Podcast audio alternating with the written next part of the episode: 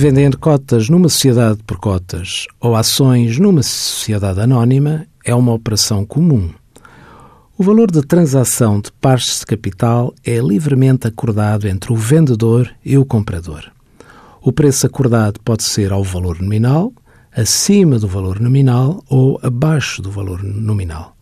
Quando o valor da transação é abaixo do valor nominal, resultando numa menos-valia para o sócio que vende, é porque a sociedade está em perda, em pré-insolvência ou, no geral, com dificuldades económicas ou financeiras.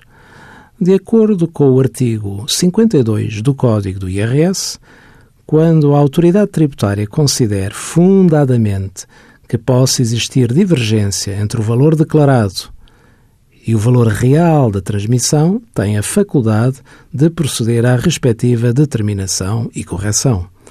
De acordo com esta norma, quando se trata de cotas, presume-se que o valor da alienação é o que àquelas corresponda apurado com base no último balanço.